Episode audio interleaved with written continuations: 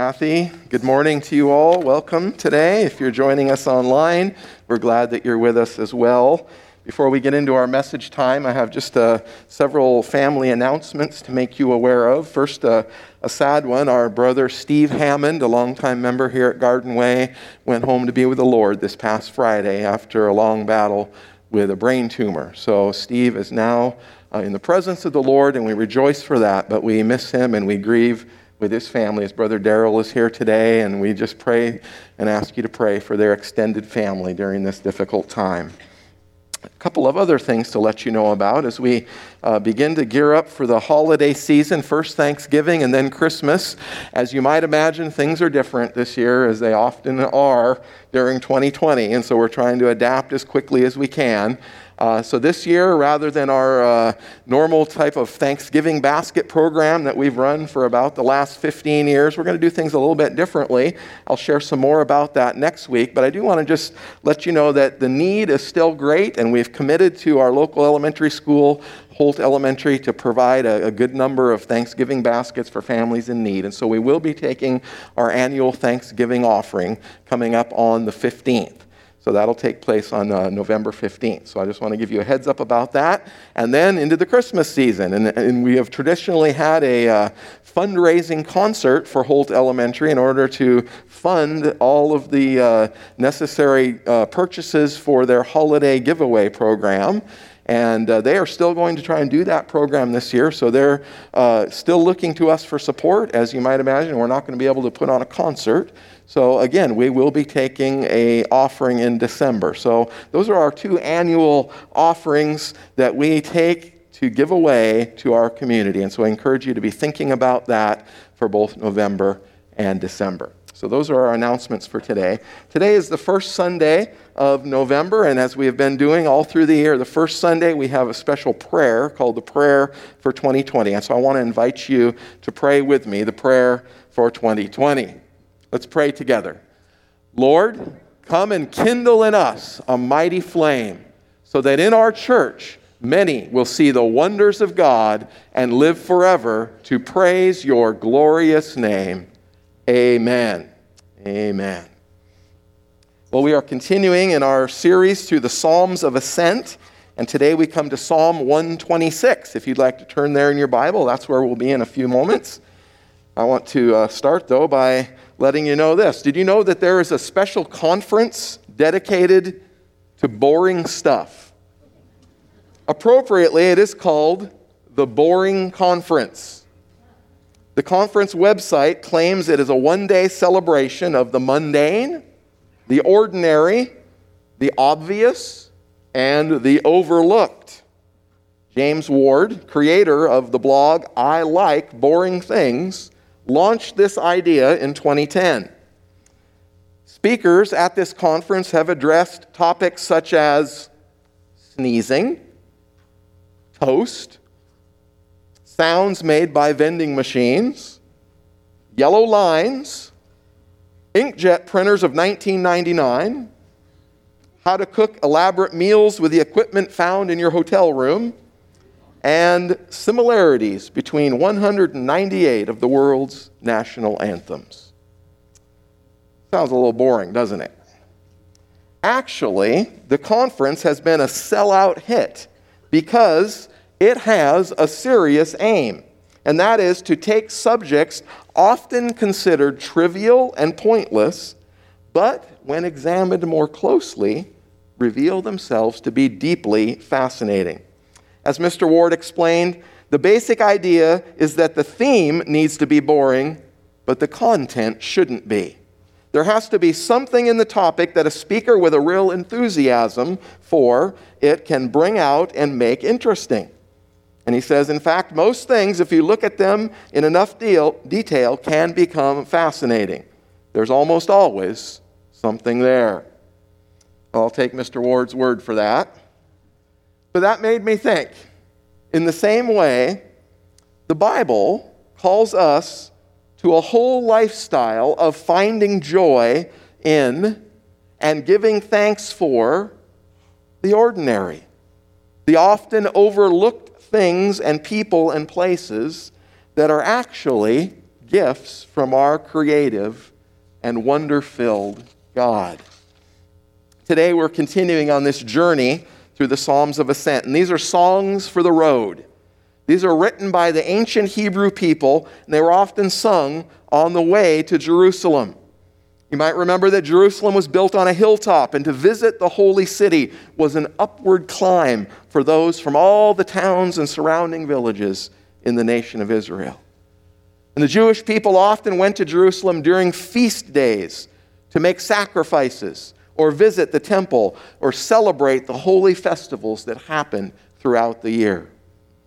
Psalm 126 was likely written by someone returning to Jerusalem after the exile in Babylon. The end of the Jewish captivity was not accomplished overnight. There were tussles with enemies within the land, giving rise to the need for more prayers for deliverance in each phase. And so, this psalm that we're going to look at today is also a song for the modern church, for God's people in every generation. The joy of salvation, which is ours in Christ Jesus, is the greatest deliverance of all. Beyond that, many of us have experienced the joy of divine in- intervention in our lives from time to time. Perhaps it was related to your health or your finances or answers to prayer on behalf of a family member or your community or your church or your friends.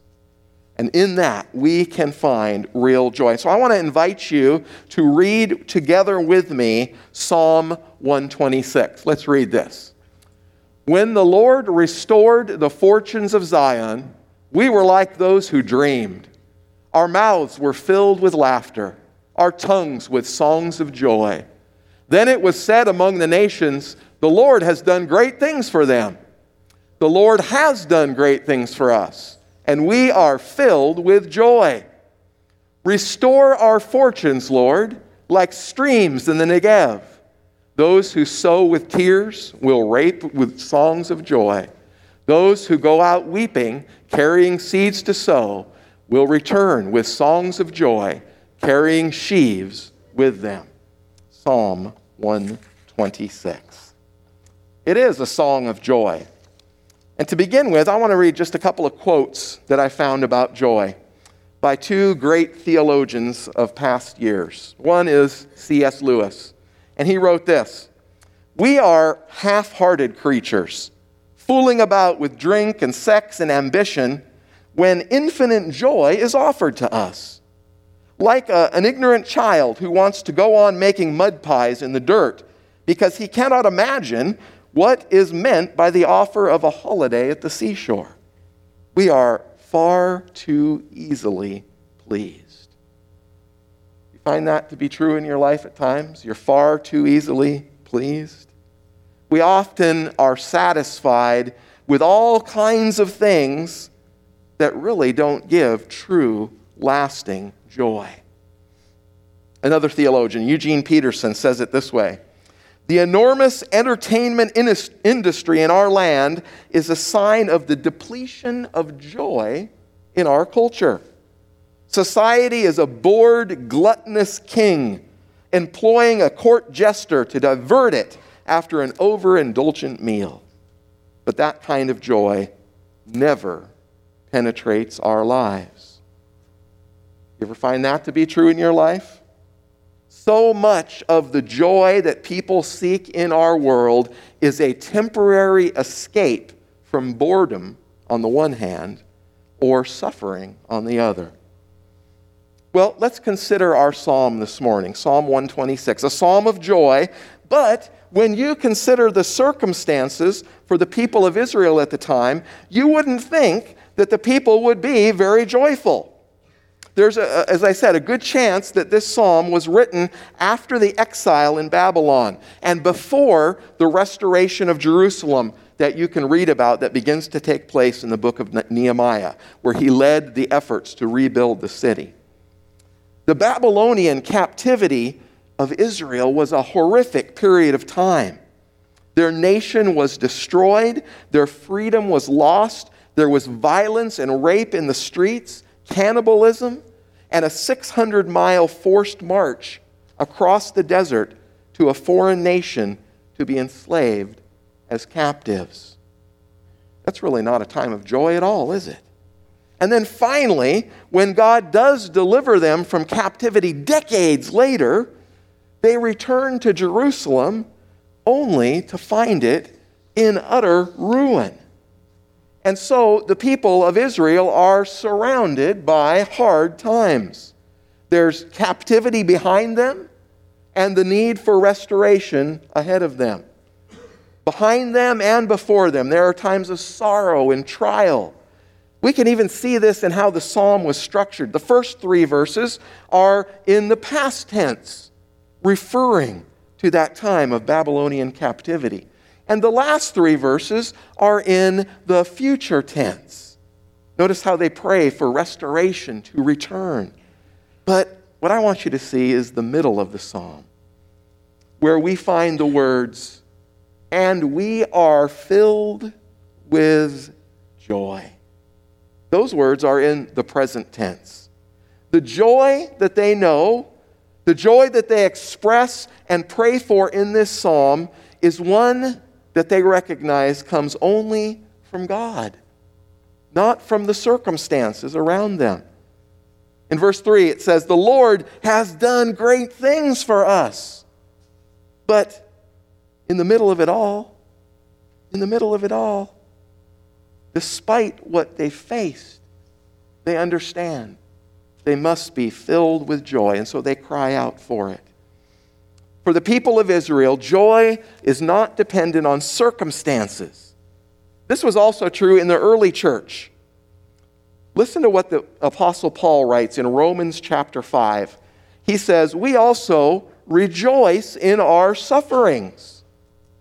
In his translation of the Bible called the Message, Eugene Peterson puts it this way in Romans 5 3. He, he pens it, We continue to shout our praise even when we're hemmed in by our troubles. I love that. Paul finds joy in suffering. Paul could say in hard times, along with the Israelites in our psalm, We are filled with joy. Can you say that? even when your circumstances don't seem to justify it. Joy, you see, is not about circumstances. And so, now, the question we might ask is this How can we have joy? Where does this kind of joy come from? What is the source of this joy? Now, we already know that many in our world, even some who are believers, try and get joy from all kinds of places. But it doesn't last, does it? And the temporary joy that we seek to achieve for ourselves definitely doesn't last through the difficult times. If money is your joy, for example, what happens when you lose your job? If your career ambition is your joy, what happens if you're no longer able to work? How can we have a joy that outlasts our circumstances and doesn't depend on our situation? Well, that's, these questions bring us to the, the second truth in this text, and that is that true joy comes from God. It's not something that we can get for ourselves. Take a look at verses 4 through 6 in our text this morning. Here is a prayer that God will restore his people and that their weeping will turn into shouts of joy. Now, we don't generally pray for something that we can do for ourselves, do we? These people know that only God can give them true joy. The writer of the psalm uses this wonderful image the streams in the Negev. And it is it's a great image for joy as a gift from God. The Negev is the south of Israel, it's a vast desert. And the streams of the Negev are a network of ditches that are, that are cut into the soil by wind and by rain and by erosion. And for most of the year, they are just baked dry in the sun. But once in a while, a sudden rain will make the desert ablaze with blossoms. Here we have a picture of the Negev. Go ahead and put that up, Merlene. Right after a rain, the blooms come about with suddenness. After a long, dry period, God brings beauty from ashes. With suddenness in our own lives, after years of barren waiting, we are interrupted by God's invasion of grace in our own lives. Joy is a gift of God. It is like the beautiful flowers that bloom in the desert. And when we experience joy as God's people, we are like those in our psalm where it says in verse 1 we were like those who dream. Think about this for a minute. Joy from God is like a dream come true in 1 Thessalonians chapter 1 in verse 6, Paul uses this phrase, joy inspired by the Holy Spirit. You see, the cause of the Thessalonians' joy that Paul refers to here in this verse is not about circumstances, but it's about God. The source of joy is His Holy Spirit. The Spirit generates this joy in believers, like the early Thessalonians, and like us when we receive the gospel of Jesus Christ. Paul reminds us in Galatians 5 that joy is a fruit of the Spirit. What he means then is it is a natural byproduct of following Jesus. When we become followers of Jesus, God's Holy Spirit comes to live in us. And the natural outflow of that Spirit ought to be the fruit. And part of the fruit is joy. And so we understand that joy is never in our power. Only God can give real joy. Well, if joy is a fruit of the Spirit and it is only something that God can give, then what does that tell us about joy? And that leads us to our, our third truth in the text, and that is that joy is Jesus specific. Joy is Jesus specific. And what I mean here is that we're not talking about any sort of joy. We're talking about the joy of being in the kingdom of God. We're talking about the joy of those who follow Jesus. We're talking about sharing the joy of fellowship with others who follow Jesus. Look at the reason for joy in our psalm this morning. The Lord has done great things for us. You see, joy comes from God. And our joy is fueled by recognizing what God has done and what He is doing in our lives. The Apostle Paul wrote a letter called the Letter to the Philippians, and scholars today often call it the letter of joy.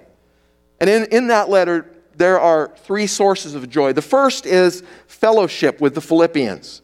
Paul's relationship with the church that he founded was a huge source of joy to him. The second is the spread of the gospel. Paul takes great joy when the good news of the kingdom of God takes hold in the lives of more and more people. And then the third source of joy for Paul is what he calls his participation in Christ. His participation in Christ. What does that mean? Well, Paul's joy is in Jesus himself. Paul's joy is being able to give up his own life for Jesus. Paul understands that there is nothing greater than a relationship with Jesus Christ and with being united with him in faith. And that's why he says in Philippians 3:8, I regard everything as loss because of the surpassing value of knowing Christ Jesus, my Lord. Paul's greatest joy is knowing Jesus. And all the other joy in his life springs from that truth. And that's why Paul finds joy even in suffering, when that suffering comes as a result of his relationship with Christ. He knows that this is the true road to glory. And so, if joy is the fruit of the Spirit, then we experience joy as we live by the Spirit. True joy comes from a life surrendered to Jesus. And so our joy comes from God as we follow Jesus. and make His kingdom our priority. When we willingly give up our own lives so that Jesus can be our life. The more that we do this, the more that we give ourselves to Christ, the more that the Spirit forms His character in us. And joy then is a byproduct of being a disciple of Jesus. But that doesn't mean that we can't practice joy. And so, this is the fourth truth in our text joy is something that we practice. The people of Israel sang Psalm 126 on their journey to Jerusalem. These words were a part of their corporate worship. And if joy is not the result of circumstances, then we can be pretty sure that they didn't only sing this song when they felt joyful. Let me ask you this question Do we only praise God when we feel happy? Or when things are going well? Or the way that we prefer? Well, that wasn't the practice of Israel. That wasn't the practice of Paul. In fact, Paul encourages the Philippians to practice rejoicing. In Philippians 4 4, he makes this very famous statement. He says, Rejoice in the Lord always. And you can probably finish it with me. And again, I say, what? Rejoice. We are called to be a people of praise and a joyful people, and we can because our praises and our joy depend not on circumstances, but on God. And even if we find it hard to see how, as followers of Jesus, there really are always reasons to rejoice. Let's just take a moment. I want to just encourage you to, to shout out, raise your hand if you need to, shout out some reasons that God's people can be rejoicing in 2020. It's been a tough year. So let's focus on ways that we can rejoice. What do you rejoice for? Go ahead and say it. Rejoicing for what? Jesus is coming. That's a sure and certain hope. Jesus is coming. We can rejoice in that. What else? The beauty of the morning, I heard. Wonderful. What else? Bill? Have a home up there. we have a home in heaven, a spot guaranteed for us. Wonderful. We can rejoice in that. What else? What else can you rejoice in as God's people? That we can be here today, gathering with God's people. What a wonderful thing that is. We could go on and on. There are so many things that we can rejoice for, so many ways to practice joy. But I want to focus on just one, and it is this. It is this. Joy is a witness to the activity of God. When we rejoice, we are witnessing God's work in this world. Look at verse 2 of our psalm this morning. What does it say? Our mouths were filled with laughter, our tongues with songs of joy. Then it was said among the nations, The Lord has done great things for them. Then it was said among the nations. You see, other, witness, other nations had witnessed the joy of the Hebrew people even in the midst of captivity. And they recognized that God was doing a mighty work in their life. Now let's apply that to us. Our joy is a witness to the world around us, it is proof to those outside of Christ that there is something to this God that we talk about. One commentator said that joy is the gigantic secret of the Christian. And another said, if you have no joy, there's a leak in your Christianity somewhere. I like that. You know, no doubt we all have leaks on occasion. But our joy in such times should be like King David, who said, Restore to me, Lord, the joy of your salvation. You see, joy is not only God's gift to us in Christ, our joy in Jesus can also become a gift to someone else. Now, as we leave this place today, go out into the world this week, you are going to have multiple opportunities to live in joy. The question is will we embrace these opportunities? For instance, will you live in joy when your boss is a jerk at work this week? Will you choose to remain joyful when your neighbor irritates you? Will you show joy even when your team loses? Will you choose joy in just a few days when your preferred candidate is not elected? Can you still show joy? You see, despite the circumstances, will we be able to say and to live out this truth? The Lord has done great things for me. Joy is a witness to the activity of God in our life. As we close up, I want you just to consider the word joy. J O Y. J stands for Jesus, and Y stands for you.